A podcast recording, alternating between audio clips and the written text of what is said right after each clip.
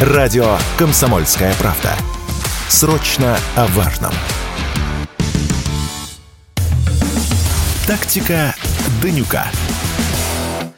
Здравствуйте, товарищи, уважаемые слушатели и зрители радио «Комсомольская правда». Это «Тактика Данюка». И в студии Никита Данюк, Игорь Измайлов. Игорь, я приветствую. Все приветствую, Никита. Владимир Варсобин вернется. У нас есть целая фан-база людей в целом на «Комсомольской правде» и конкретно в этой программе. Людей, которые всегда следят внимательно за заявлениями. Ждут и верят. Да, Владимира. Поэтому ни в коем случае мы уверены, что он вернется. И передаем пламенный привет Владимиру, где бы он ни был. Поэтому сегодня в такой компании будем обсуждать все самые главные новости, которые происходили в нашей стране за эту неделю. Внутренняя политика, международка. Но, Игорь, кого я обманываю? Конечно, главная новость новость номер один сегодня и, наверное, в течение ближайшего времени Какая последних она? дней, да, Владимир Путин заявил о выдвижении на президентский срок. Все, в общем, ждали, гадали, когда это произойдет. А Произошло это в Кремле.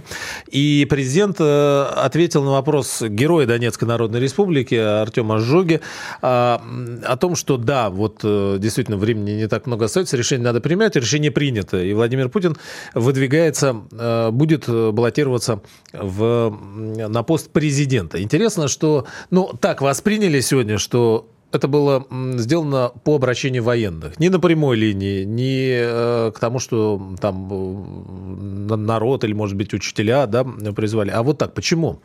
Означает ли это, что вот впереди новый срок будет э, каким-то образом ознаменован вот этой историей? Всегда очень большое внимание в Кремле уделялось такому, знаете, церемониалу. И любое громкое заявление президента, а безусловно, когда Владимир Владимирович заявил о том, что он собирается принять участие, это, кстати, ждали не только в нашей стране заявление, я уверен, весь мир следил. Э, Вряд ли кто-то делал ставки, потому что вариант, при котором он бы этого не сказал, он нереальный коэффициент был бы какой-то, то есть человек бы обогатился, если бы вдруг эта ставка зашла. Она не зашла, естественно, все это прекрасно понимают. Президент э, будет выдвигаться новый срок. И что касается символизма. Прошлый раз, если я не ошибаюсь, в 2017 году к нему с этой просьбой обратились рабочий Урал-вагонзавода. И в этом тоже был а, определенный символизм, да, то, что люди труда, настоящие герои, которые трудятся, да, на благо нашей страны, вот простые работяги видят в Владимире Путина своего президента. Сейчас мы живем в условиях специальной военной операции, фактически военного времени. Кстати, сама эта встреча с, там, в том числе с Жогой, она происходила в крылевских залах, причем награждали героев. Это вот э, как раз та традиция, которая была введена, э, опять же, совсем недавно, когда приглашают э, наиболее отличившихся людей, в первую очередь, конечно, мы сейчас имеем в виду специальную военную операцию, их значит, награждают в соответствии с их заслугами. И то, что военные обратились к президенту, причем не просто военные, а люди, которые неразрывно связаны с нашими новыми территориями освобожденными, потому что Жога – это герой России, это человек, который напрямую ассоциируется, позывной у него, кстати, Колыма, если я не ошибаюсь, а, который ассоциируется с Донбассом, который ассоциируется со специальной военной операцией, человек, который потерял сына в рамках этой специальной военной операции.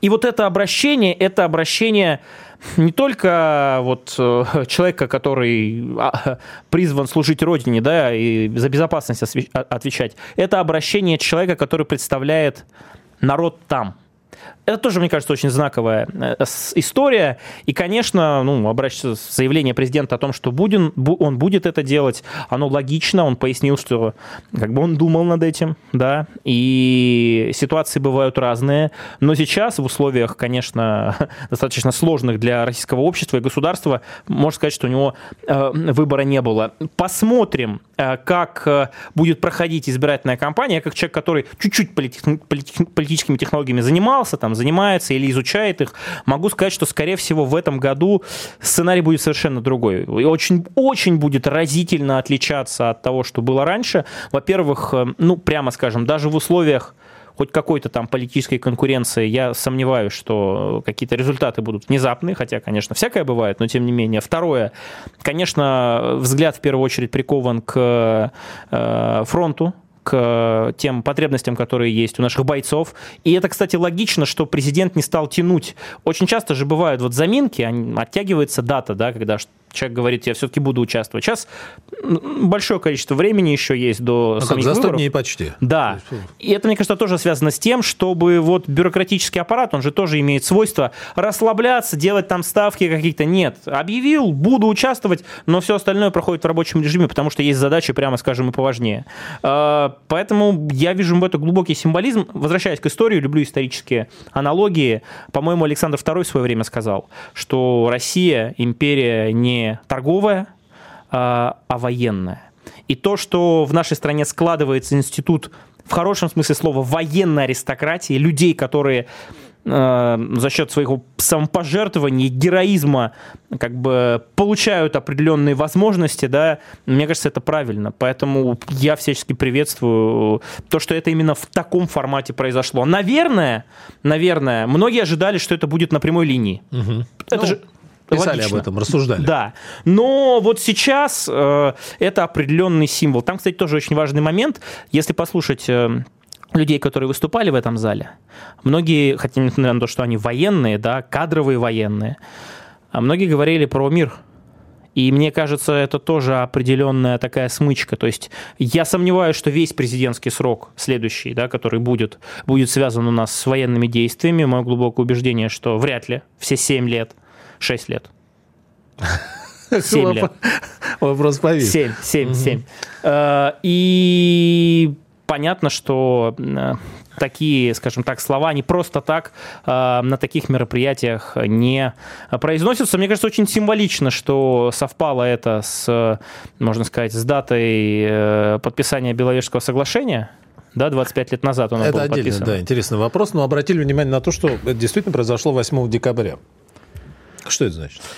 Ну, я не э, любитель, если честно. Если обращать внимание на символы, все-таки, э, раз обратили внимание, мы, мы не знаем, закладывался это символ или нет. Но, кстати, интересно, ведь Артем Жога, э, в, когда э, в этом вопросе обращался к президенту, он резонно, на мой взгляд, сказал, что э, впереди работа по освобождению наших конституционных территорий, да, и не, не просто освобождению ну, в военном смысле, но и интеграция этих территорий в, э, в полностью в Российскую Федерацию. То есть это и социальная история, это инфраструктурная история. Очень много вопросов, которые предстоит решить.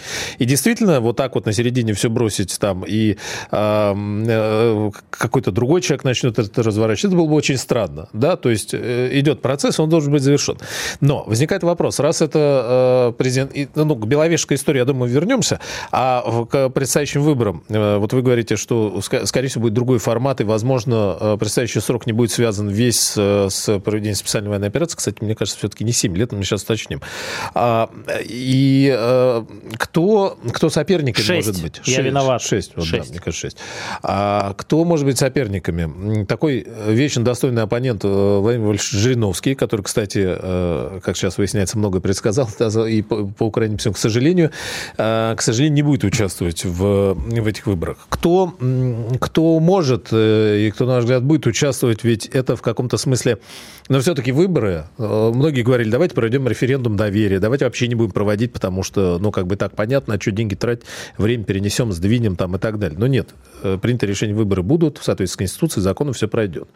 Да, а вот как вот эта картина может выглядеть? Ну, потому что, ну, ну вот кто, Геннадий Андреевич Зюганов? Не исключаю, это, что Геннадий Андреевич Зюганов... Это чисто, наверное, такая процедурная какая-то история, формальная, ну, да? Но... Опять же, можно по-разному относиться к Коммунистической партии Российской Федерации. У меня точно есть большое количество поводов для ее критики, потому что я, ну, очень люблю, скажем так, советский период, и мне не безразличны какие-то левые идеи, люди, которые исповедуют таки, такую повестку, но при этом все-таки главная оппозиционная у нас политическая сила это как раз КПРФ, и, конечно, в первую очередь нужно ждать э, выдвижения безусловно, будет выдвижение от КПРФ. Будет ли это Геннадий Андреевич? Будет ли это его внук?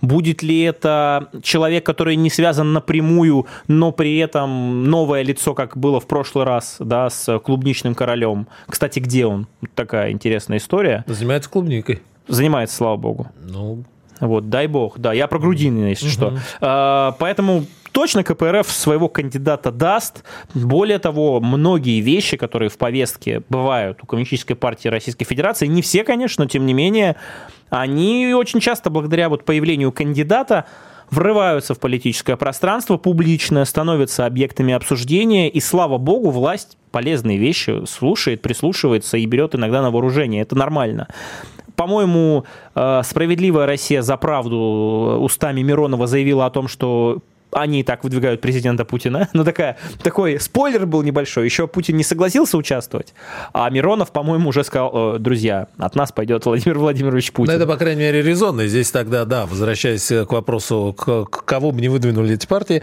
встав на газетку, до Владимира Владимировича все равно не дотянутся.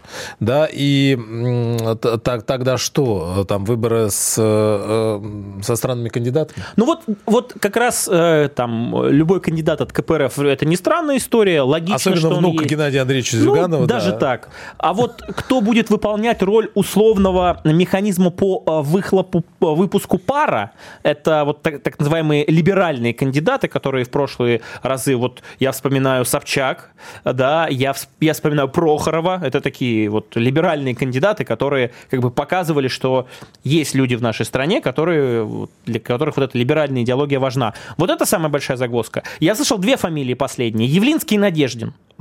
Ну, это, а, вот. это приблизительно уровень, наверное, внуки Геннадия Андреевича Зюганова. Это тоже очень странно было. Ну, Надеждина я последний раз в Химках, э, в Долгопрудном видел. Ну, ладно, обсудим эти и другие новости в следующей части. Оставайтесь с нами. С понедельника по пятницу в 8 утра по московскому времени слушайте на радио «Комсомольская правда» программу «Что будет?». Наши ведущие видят, что происходит, знают, как на это реагировать и готовы рассказать вам, что будет. Тактика Данюка. Радио «Комсомольская правда», э, «Тактика Данюка». В студии не Владимир Варсобин, а Игорь Измайлов. Э, Игорь, я приветствую. Маркировка, да, еще раз Никита приветствует. Никита, мы остановились на либералах.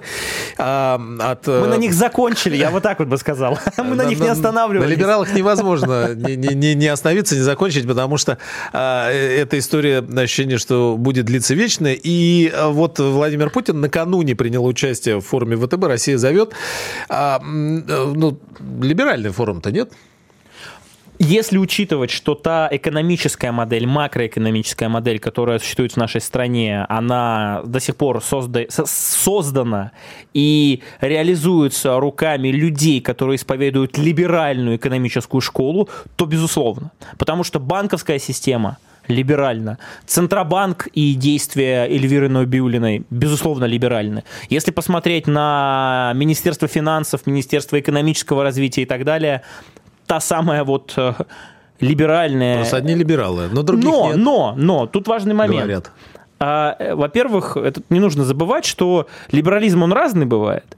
И когда мы подразумеваем под либералами вот тех, кого принято, ну, обычно это супер несистемная оппозиция, это максимальный деструктив, это давайте отдадимся Западу, давайте вообще уберем государственное регулирование и так далее, это не либерализм, это либертарианство. Это уже это, иностранные агенты. Это анарха, там еще какие-то течения, это дичь иногда. Вот э, у нас экономика экономическая школа, она классически либеральная, что тоже мне, если честно, не очень нравится. Я бы очень хотел, чтобы в, там, в нашей экономике появились люди с более такими государственными взглядами, более протекционистскими. А, Глазева могу вспомнить. Хотя, кстати, вот Белоусов, вице-премьер наш, да. говорят, что очень часто вступает в такой клинч с представителями этой либеральной школы. Но, тем не менее, да, э, политика у нас экономическая либеральная, об этом президент знает, более того, он является одним из архитекторов этой политики.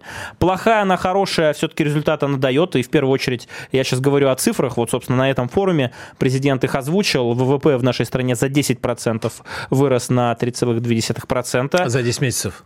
Это уже, кстати, угу. больше, чем до санкционной атаки Запада. Ожидается ВВП по итогам 3,5%. Это, знаете, не в пику там, вот смотрите, как мы можем. В некоторых странах, очень развитых и очень успешных, где достаточно комфортные условия жизни, в Европе, например, такие цифры уже из разряда фантастики. Например, Германия в рецессии находится. Но там говорят, такая рецессия в Германии, что нам еще до нее э, Ну, тут тоже... это эффект высокой и низкой базы. Сейчас это не будем... Я небольшой экономист, честно скажу, не хочу углубляться в этой дебри, но сам факт того, что несмотря на то, что нас санкциями не просто пытаются давить, а пытаются душить, у них ничего не получилось. И это видит весь мир. Ну, мне кажется, это как бы история знаковая достаточно. Тогда здесь ключевой вопрос. Действительно, а, вот на, на форуме э, много тезисов, мы даже не будем все э, цитировать, и по Западу, и э, по, по нашей истории президент говорил, и вот потом он ушел, остались все те, о, котором, о которых вы говорите, да, представители либерального сектора, а другого, ну, вот мы посмотрим наши финансовые институты, в том числе образовательные, все либеральные. Высшая школа экономики, РАНХИКС,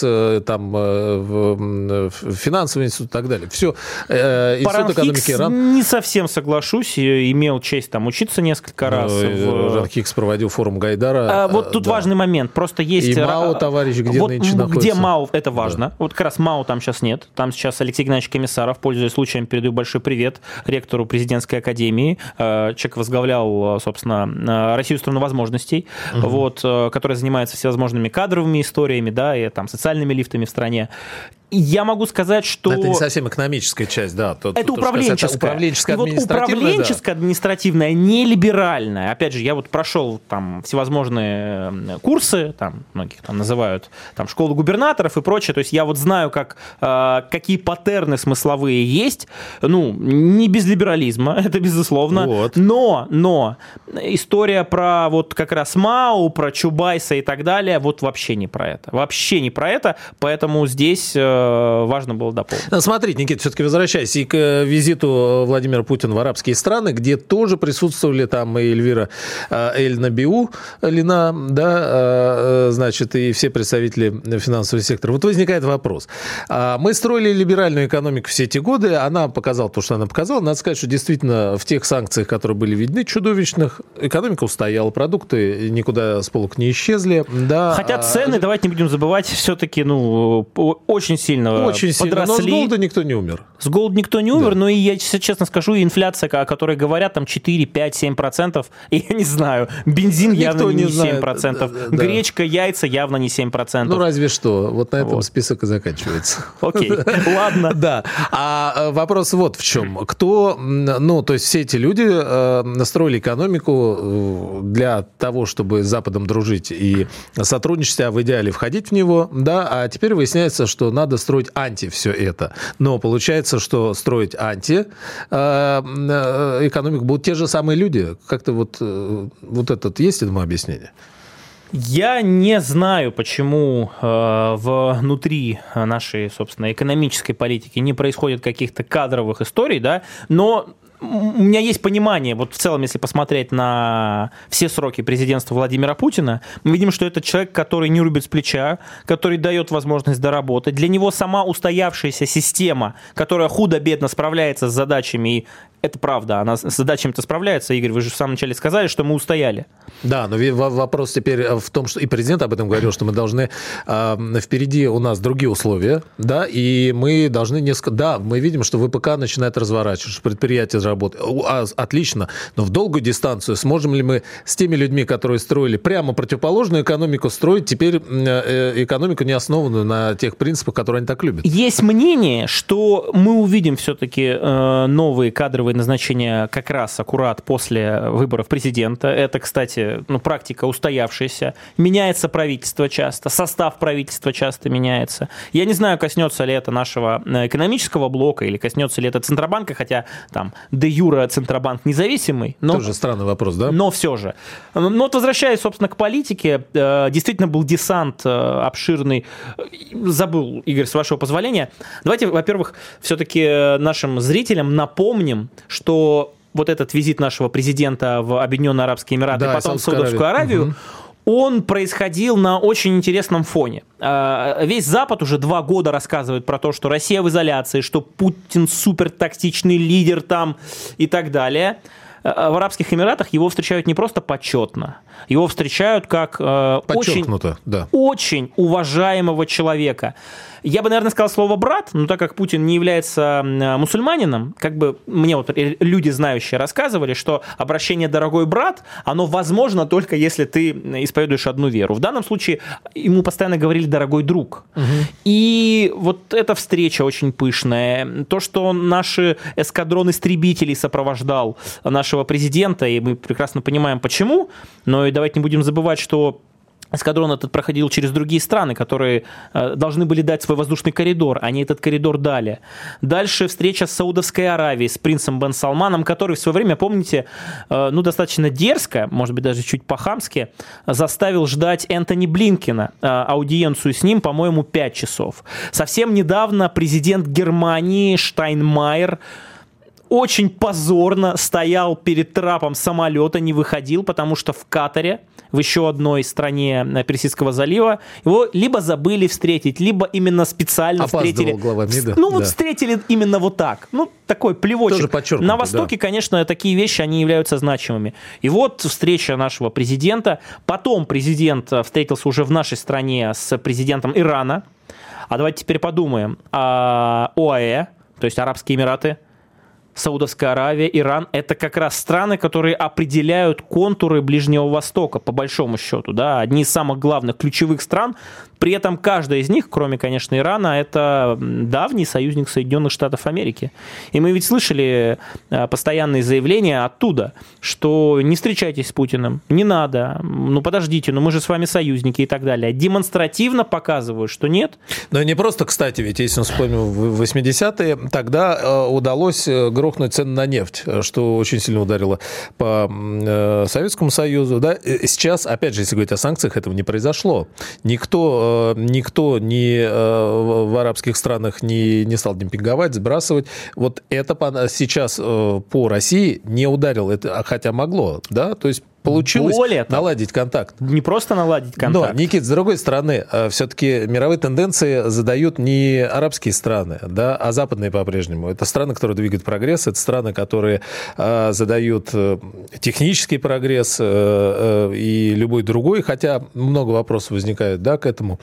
А, вот что это означает? Мы дружим со всеми, но вот э, с теми, э, с теми, у кого сосредоточены технологии, наука, э, не получается. Э, Большое заблуждение, что технологии и наука сосредоточены только на Западе. Это первое. Второе. Конечно, мы готовы со всеми, собственно, разговаривать, но Запад, как мы видим, очень бесится из-за того, что мир перестает быть многополярным, что есть страны, которые заявляют о своих национальных интересах. Вот я сейчас коротко приведу цитату Путина на форуме. В глобальной системе международных отношений происходят необратимые изменения, на смену приходит многополярная модель. Это, собственно, цитата Владимира Владимировича. А на фоне его визита как раз на Ближний Восток цитата принца из Омана, наследный принц Омана, заявил Да. следующее. Нужно положить конец несправедливому миропорядку. Иными словами, в нашем президенте видят того, кто вот эту систему глобальную да, международных отношений, где есть Запад всегда наверху, то, о чем, Игорь, вы и сказали, которые забирают самое лучшее с технологий, людей, кадры, деньги, проценты и так далее, а всех остальных считает просто каким-то плебсом, да, недостойным. Он эту систему своими э, разными шагами, и военными, дипломатическими, экономическими, ломает. Как конкретно ломает, обсудим в следующей части. Оставайтесь на «Комсомольской правде». Игорь Измайлов, Никита Данюк, «Тактика Данюка». Не переключайтесь. Фридрих Шоу. На радио «Комсомольская правда». В главной роли Мадана Фридриксон. При участии агентов Кремля и других хороших людей. Автор сценария «Здравый смысл». Режиссер, увы, не Михалков. Слушайте с понедельника по среду в 6 часов вечера по московскому времени. Тактика Данюка. Я расскажу. Никита Данюк, тактика Данюка. Игорь Измайлов, тактика Данюка. У нас есть тактика с Игорем, и мы ее придерживаемся. Какой тактики придерживаются, собственно, наши руководители, чиновники, когда приехали, вот в данном случае, в Арабские Эмираты и Судовскую Аравию? Тоже интересно. Почему? Потому что с самого начала Песков сказал, что никаких, э, по крайней мере, публично договоренностей, договоров, крупных сделок заключено не будет. Тем не менее, десант был невероятно обширный. Мы уже говорили о том, что и Набиулина была, и Белоусов был, и Силуанов был.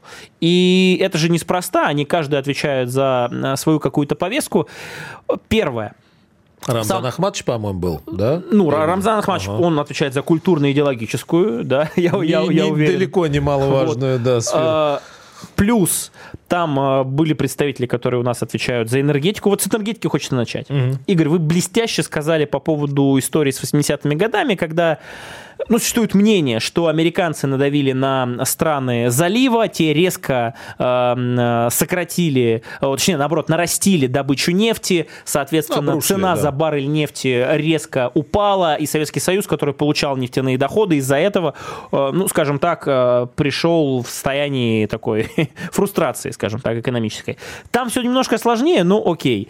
Сейчас э, с Эр-Риядом Москва раз за разом в рамках формата ОПЕК+, Россия не входит в картель ОПЕК, договаривается о квотах. Уже вот сейчас эта встреча происходила на фоне того, что 30 ноября в очередной раз договорились в формате ОПЕК+, сократить добычу нефти для того, чтобы поддерживать на приемлемом для всех участников уровне цену на баррель нефти.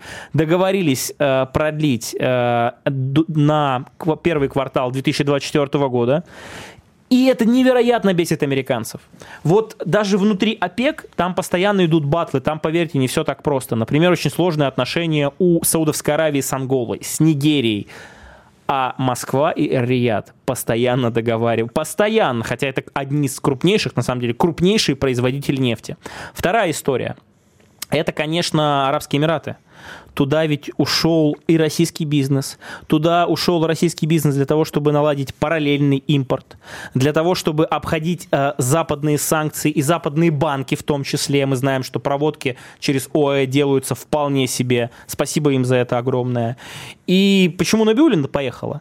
Потому что обсуждают создание альтернативных механизмов, во-первых, в рамках торгово-экономической деятельности, э, в рамках траншей всевозможных транзакций. Помним, да, эту пресловутую систему SWIFT и прочее, от которой нас отключили, и, конечно, нам это не очень нравится, это не очень комфортно. Я, опять же, не хочу там всех закидывать шапками, говорить о том, что ой, да мы без свифта, ой, да мы без... Ну, тяжело. Но, тем не менее, справляемся. И третий момент. Саудовская Аравия э, заявила о желании построить на своей территории атомную электростанцию. Пока еще даже тендер не объявлен, насколько я знаю, но тем не менее э, там Лихачев был.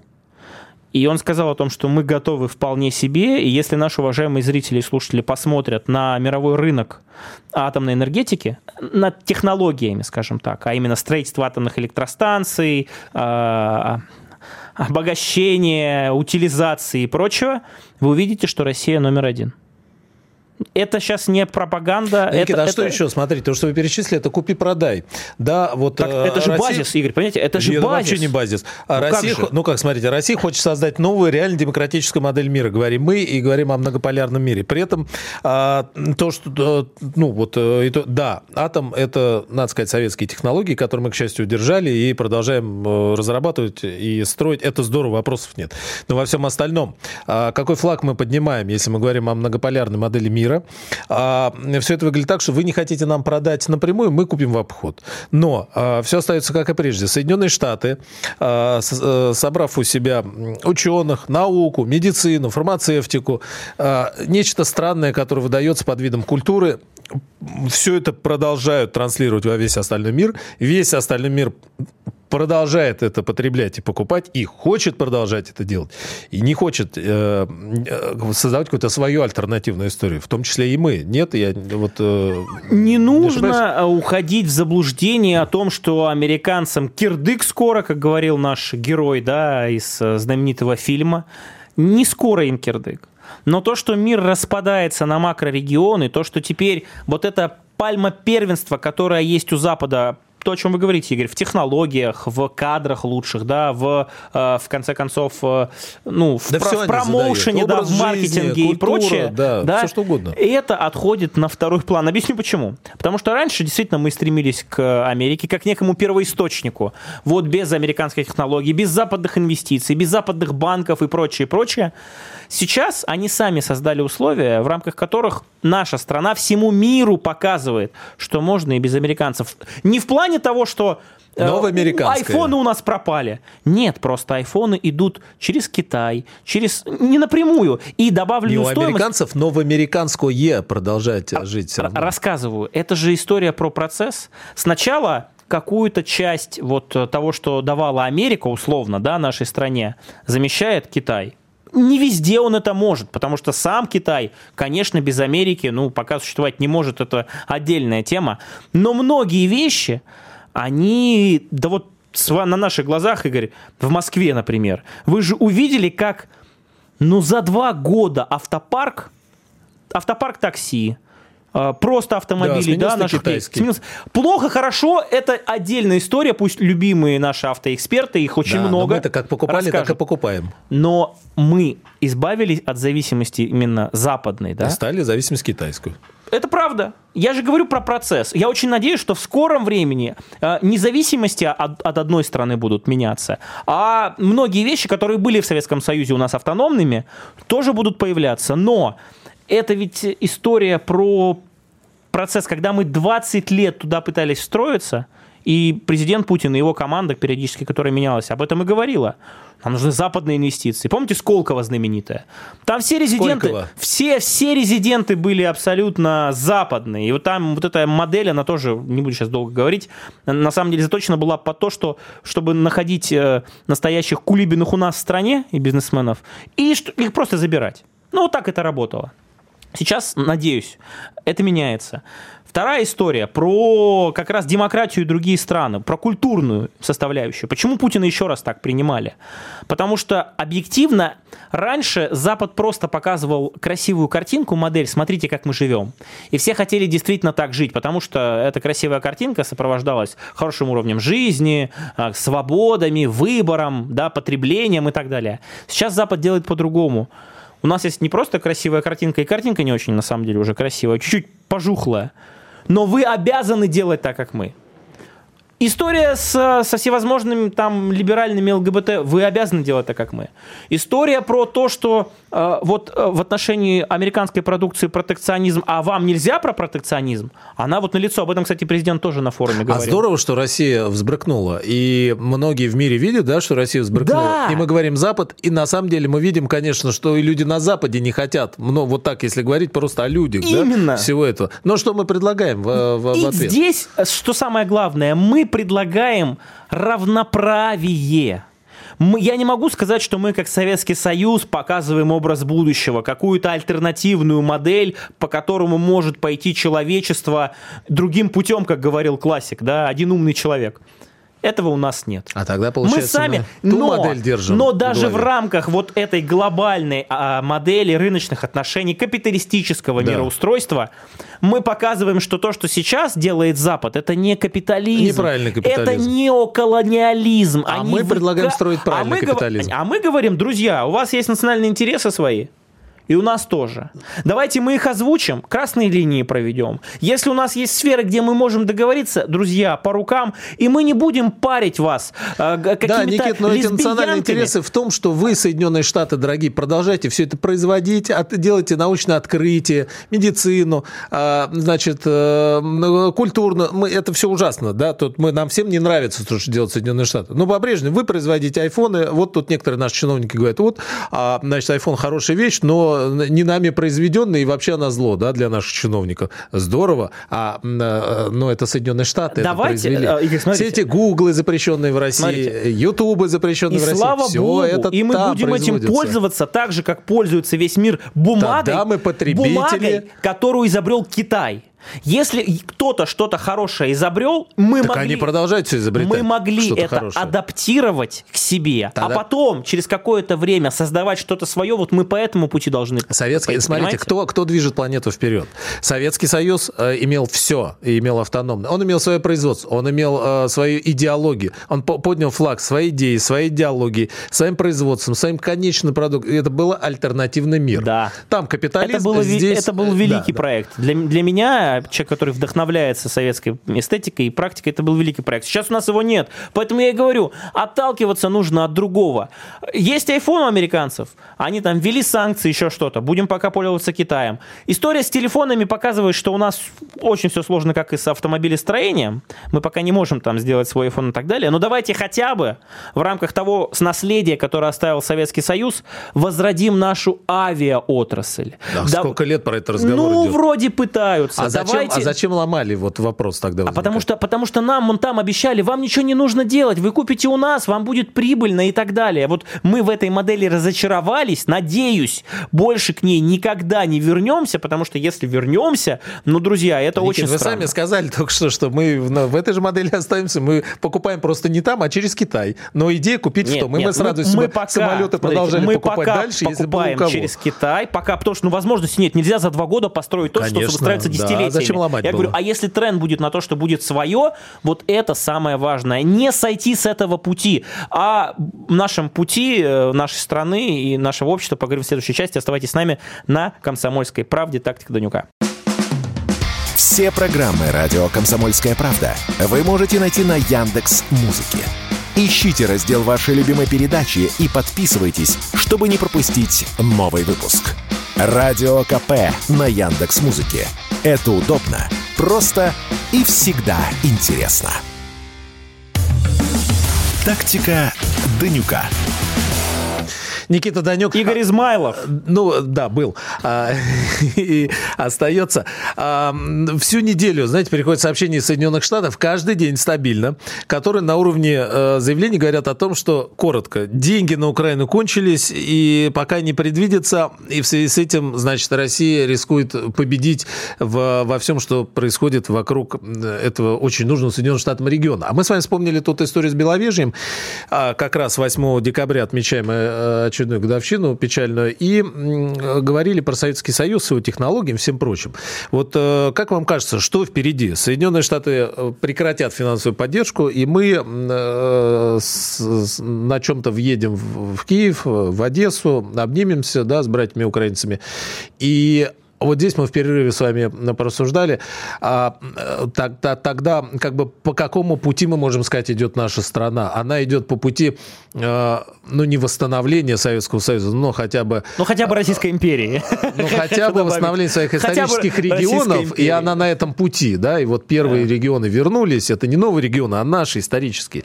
И мы на этом пути не завтра, но, может быть, послезавтра, или вот точка, четыре региона, и, извините, ни Харькова, ни Одессы, ни Киева не будет. Первое, эмоциональное. А, Я родился в Советском Союзе, совсем чуть-чуть я там побыл. Э, Это моя большая печаль.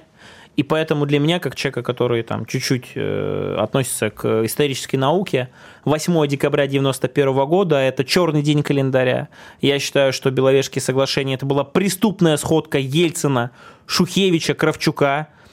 По понятным причинам э, мы сейчас не можем говорить о том, что они должны быть признаны преступниками и соответствующая юридическая правовая оценка. Ну, слушайте, если бы не было Ельцина, который выдвинул Путина, не было сейчас бы и той системы, и той страны, в которой мы живем.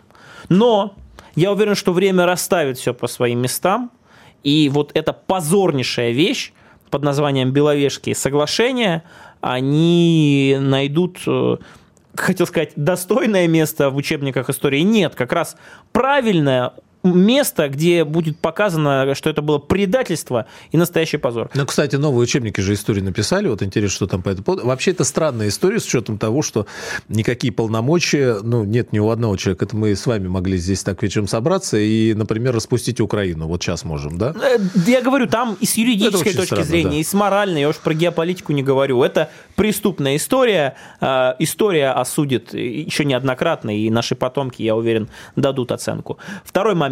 Э, Конечно, наша страна не движется по пути воссоздания Советского Союза, потому что Советский Союз в первую очередь это идеология, э, в первую очередь это э, общественная собственность на средства производства. Вот. Можно много говорить про коммунистическую идеологию и так далее, но в первую очередь это- Экономический базис это, другой, это, да. это экономический базис. Нет. Но про то, что мы осознали себя, про то, что мы не станем частью западного мира. Даже, может быть, мы очень сильно хотели, долгое время хотели, но видим, что на Западе для нас нету места. Мы там не просто на э, ролях второсортной или третьесортной страны по типу Болгарии или Польши или Чехии. Нет, мы там реально аборигены. А это было непонятно?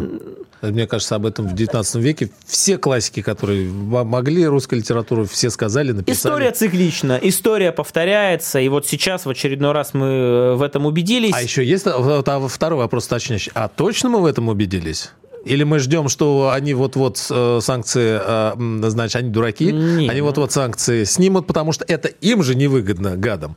И тогда мы продолжим наш разговор. Нет, ну, слушайте, во-первых, и президент неоднократно говорил, и любой здравомыслящий человек прекрасно понимает, что санкции надолго... Вообще поводы они найдут всегда. Любое возвышение России, любое Э, исход, при котором мы пытаемся воссоздать зону своих естественных интересов хотя бы на постсоветском пространстве, будет восприниматься как попытка реванша. В 1991 году Советский Союз и советская система проиграла – Извините меня, люди, которые считают по-другому, в холодной войне мы проиграли. Да, не под воздействием войны и внешних причин, мне кажется, в основном под воздействием предательства внутреннего и так далее, но тем не менее. Но, э, это, это, это отдельная Владимир история. Путин об этом подробно много раз и... рассказывал, добровольно и сознательно. И при этом, да. при этом э, у нас есть цель, ну хотя бы восстановить свою зону влияния, естественную, да, на постсоветском пространстве.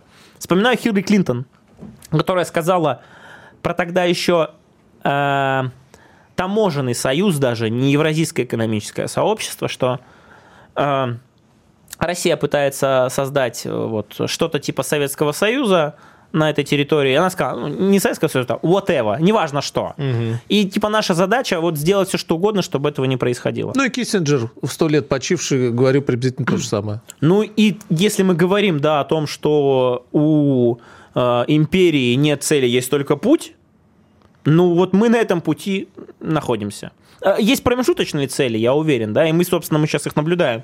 Собирание земель, более суверенная политика, отказ от э, вот этого не просто западничество и там чинопочитание перед Западом, да, а для многих людей и людей, которые в наших стране были на руководящих постах, они до сих пор эти посты занимают, реально сон все, состоит, все реально сон состоит на Западе до сих пор. Конечно. И, конечно, вопрос про то, что и эти люди поменяются, уйдут, ну, у меня лично никаких э, сомнений нет. То есть вопрос, на что меняться?